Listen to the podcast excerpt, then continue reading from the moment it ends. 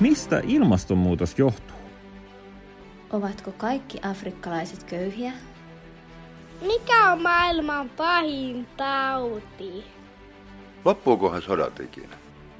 Tervetuloa kuuntelemaan Maailman Kuvalehden Tyhmiä kysymyksiä maailmasta podcastia. Etsimme vastauksia meitä kaikkia mietityttäviin kysymyksiin, joita harva on kehdannut kysyä. Me kehtaamme. Hakusanalla kehitysapu tulee esiin toistensa vastakkaisia argumentteja. Joissakin kehitysavun kerrotaan toimivan paremmin kuin uskotaan ja toisissa se on taas rahan heittämistä Kankkulan kaivoon. Sanaa kehitysapu käytetään myös kehitysyhteistyön synonyyminä. Globaalin kehitystutkimuksen yliopistotutkija Eija Ranta Helsingin yliopistosta. Mitä kehitysapu oikein tarkoittaa? Kehitysapu tarkoittaa yksinkertaisimmillaan vauraista maista köyhempiin maihin siirrettäviä resursseja, joita käytetään niiden köyhimpien maiden taloudellisen kehityksen ja hyvinvoinnin edistämiseksi. Tämä on se kaikkein vakiintunein OECD-DACin kehitysapumääritelmä, eli OECD-DAC on taloudellisen yhteistyön ja kehityksen järjestön alainen kehitysapukomitea, joka määrittelee sellaisen niin sanotun ODAN, joka tulee englanninkielisistä sanoista Official Development Aid tai Official Development Assistance, eli tarkoittaa suomeksi julkista kehitysapua tai kehitysyhteistyötä. Kehitysyhteistyöstä puhutaan suomeksi nykyään useammin. Mutta ehkä sille yleisesti voisi sanoa, että kehitysapu sen ympärille on toisen maailmansodan jälkeen rakentunut tosi sellainen kattava ja moniulotteinen kansainvälisen politiikan verkosto ja rakenne, jossa on paljon erilaisia toimijoita ja paljon erilaisia käytäntöjä. Ja tämän kansainvälisen politiikan järjestelmän tavoitteena on ollut niin rakentaa ja ylläpitää näitä vauraampien maiden ja köyhempien maiden välisiä suhteita. Puhutaan myös nykyään niin pohjoisesta ja etelästä, eli pohjoisen ja etelän välisten suhteiden rakentamisesta. Entä milloin alettiin puhua enemmän kehitysyhteistyöstä avun sijaan? Onko tässä samalla narratiivi vaihtunut ja vaihtuiko silloin myös ajattelutapa tai toimintatavat?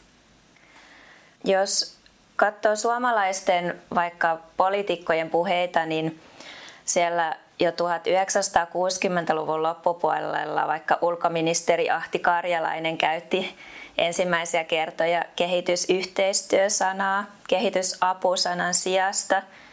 Eli sillä niin pyrittiin viittaamaan siihen, että tällaisen yksisuuntaisen teknisen avun tai rahavirtojen sijasta niin rakennettaisiin sitä taloudellista kehitystä ja hyvinvointia siellä etelässä enemmän niiden etelän omien periaatteiden ja arvojen ja normien mukaisesti, eikä niin sanotusti ulkopuolelta tuotuna. Käytännössä kuitenkin se kehitysyhteistyö retoriikka enemmän kasvoi 1980-luvulta lähtien, kun alettiin puhua esimerkiksi avun tehokkuudesta tai avun tuloksellisuudesta ja nähtiin, että apu toimii paremmin silloin, kun sitä ei tosiaankaan tuoda ulkopuolelta, vaan enemmän määritellään yhteistyössä yhteisen oppimisen kautta ja paikallisista lähtökohdista. 2000-luvulle tultaessa erityisesti on korostunut se ajatus kumppanuudesta, joka siellä kehitysyhteistyöajatuksen sisällä on, eli että ei niin paljon puhuttaisi avun antajista ja avun saajista, jotka siinä OECD-DAKin määritelmässä aika selkeästi määriteltiin ja yhäkin tilastoidaan näitä avun saajia ja avun antajia. Mutta kuitenkin sille puheen tasolla ainakin on pyritty pääsemään eroon siitä, koska se on nähty jotenkin hierarkiseksi ja vähän kolonialistiseksi ja sen sijaan on niin pyritty puhumaan yhteistyösuhteista ja kumppanuudesta. Mutta ihan vielä ei ole va- täysin vakiintunut tämä sana yhteistyö. No kyllä se on erittäin vakiintunut ainakin suomalaisessa keskustelussa, että Englannissahan development aid tai development assistance viittaa sellaiseen tekniseen termiin, että siellä se ei ole niin ehkä ongelmallinen englanninkielisessä terminologiassa kuin suomeksi se kehitysaputermi kyllä jo kalskahtaa hyvin vanhanaikaiselta. Vaikka monesti me tutkijat ehkä korostetaan yhä, että käytännössä se toisen maailmansodan jälkeen rakentunut järjestelmä, jossa pohjoisella on rahat ja etelä vastaanottaa niitä rahoja kehityksen nimissä, niin se valtasuhde, joka siinä on, niin se ei sinänsä ole kauhean paljon muuttunut, vaikka niin puhettavat on muuttunut ja käsitteet on muuttunut. Kun ajatellaan kehitysyhteistyötä, niin monelle tulee ensimmäisenä mieleen järjestöt. Näkee tuolla kaupungilla feissaajia sun muuta. Niin miten suuri osuus Suomen kehitysyhteistyöstä on järjestöjen ja mikä valtion tekemää ja miten ne eroavat toisistaan? Joo, toi on tosi hyvä ottaa esiin toi mielikuva, koska sitten niiden rahojen tasollahan se ei vastaa se mielikuva sitä todellisuutta, että järjestöt tuli mukaan suomalaiseen kehitysyhteistyöhön pienessä mittakaavassa 1970-luvulla ja sitten 80-luvun loppupuolelta enemmän.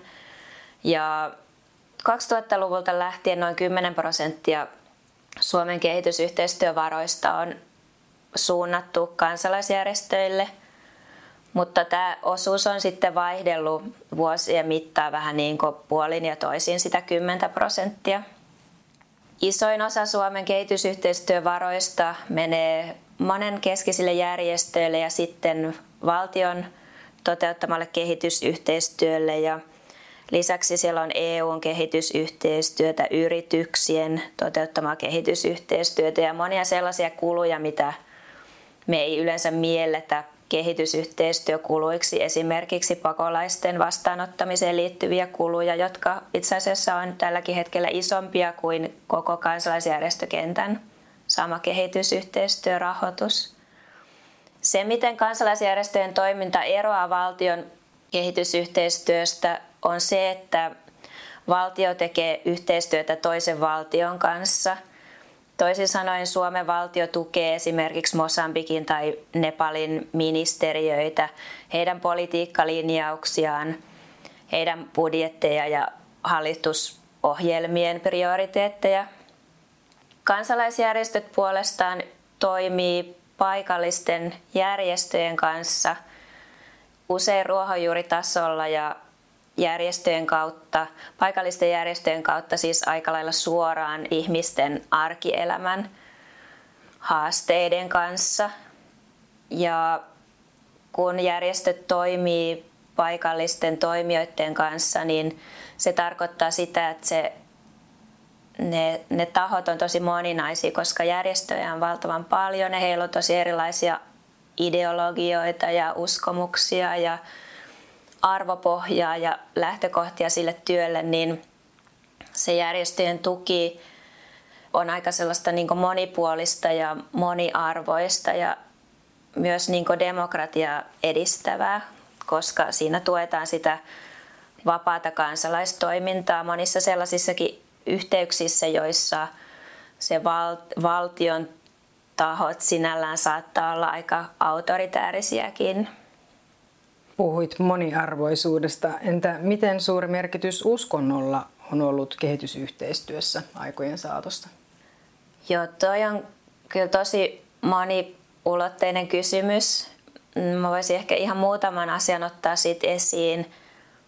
Että tietysti niin kuin, jos me ajatellaan sellaista niin altruismia, ajatusta siitä, että oman edun sijaan tulisi niin ajaa laajemmin ihmisten, muiden ihmisten etua ja ajatella ihmisyhteisöjä kokonaisuutena, joka jotenkin voi hyvin silloin, kun kaikki voi hyvin, niin ehkä monissa uskonnoissa tämän tyyppinen ajattelu on ollut aika lailla siellä uskonnon ytimessä ja varmasti kehitysyhteistyössäkin noin niin lähtökohdiltaan periaatteena aika paljon tällaista arvoa arvopohjaa niin ajetaan.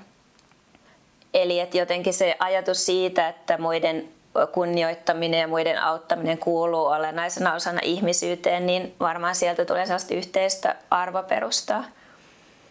Sitten tietysti käytännössä historian saatossa on tosi niin sellaisia monimutkaisia valtakysymyksiä. Me tiedetään, että esimerkiksi lähetystyö oli osa siirtomaahallintoa ja tällaista aika raakaakin valtasuhdetta tietynlaisina vuosikymmeninä.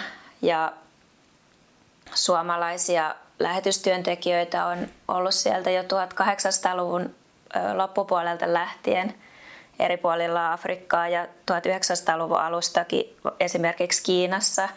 Eli lähetystyöllä on esimerkiksi paljon pidemmät taustat kuin kehitysyhteistyöllä varsinaisena järjestelmänä. Nykyään tietysti ajatellaan niin, tai se on ihan selvä kehitysyhteistyön periaate, että kehitysyhteistyö ja uskonnollinen toiminta tulee pitää erillään. Eli että lähetystyö sinänsä ei, ei ole osa kehitysyhteistyötä, vaikka tietysti monissa etelän konteksteissa uskonnolla on ihmisille aika merkittäväkin rooli. Edelleen julkisissa keskusteluissa tuodaan usein esiin gepardipäähinen miehet ja ruostuvat traktorit. Niin minkä takia tämä aihe herättää niin paljon tunteita? No, mä ajattelen jotenkin sillä lailla sen, että kehitysyhteistyöstä on tosi mustavalkoisia näkemyksiä. Ja jotenkin ne on aika yksiulotteisia, että se nähdään just sellaisena pyyteettömänä avustustoimintana, josta ei niin sitten saada mitään tuloksia aikaan. Että tavallaan se koko valtava moniulotteinen kansainvälisen politiikan kokonaisuus, joka kehitysyhteistyö on, niin se ei oikein ihmisten mielikuvissa hahmotu. Se, että kehitysyhteistyö liittyy koko niin kuin kansainvälisen politiikkaan ja siihen, miten niin kuin eri maiden välisiä suhteita järjestetään tässä maailmassa, niin, niin se, se, ei, se ei jotenkin hahmotu niissä mielikuvissa. Ja sitten näkisin myös, että kehitysyhteistyötä kohtaan on tosi niin kuin sellaisia epärealistisia odotuksia. Että jos me niin kuin suhteutetaan niitä rahoja, mitä siihen kehitysyhteistyöhön käytetään, ja verrataan niitä niihin yleviin tavoitteisiin, jotka on köyhyyden vähentäminen ja eriarvoisuuden poistaminen ja tasa-arvon toteutuminen, niin ne on tosi niin kuin suuressa epäsuhdassa toisiinsa. Ja sitten myös se, että se kehitysyhteistyö ei toimi niin kuin irrallaan muusta maailmasta, että kaikki muu politiikka, talouden, talouden toiminta, taloudessa olevat epäkohdat ja globaalin etelän hyväksikäyttö monella muulla tasolla, niin ne ei jotenkin, niitä ei jotenkin tavallaan hahmoteta suhteessa siihen kehitysyhteistyöhön, että mitä kehitysyhteistyöllä voidaan saada aikaan tässä niin valtavan suuressa globaalin, globaalissa järjestelmässä, niin Musta tuntuu, että ne mielikuvat tulee sieltä. Toki on myös muistettava, että joskus vaikka silloin, kun Suomi aloitti kehitysyhteistyötään 1960-luvulla, niin kyllä nimenomaan Suomi ajoi esimerkiksi omaa taloudellistaan etuaan ja iso osa esimerkiksi kehitysyhteistyöhankinnoista oli sellaisia, että ne tehtiin täältä Suomesta eikä niissä koskaan mietitty sitä, että onko ne sen paikallisen kumppanin tarpeiden mukaisia, että jos joku suomalainen yritys halusi viedä niitä traktoreita, niin niitä varmasti vietiin ja silloin niin ei voi hirveän hyviä tuloksia odottaa, mutta suomalaiset yritykset kyllä varmaan kiittivät näistä, näistäkin kehitysyhteistyövaroista. Kiitos paljon haastattelusta yliopistotutkija Eija Ranta. Kiitos. Kuuntelit Maailman Kuvalehden podcastia – jossa mikään kysymys maailmasta ei ole liian tyhmä.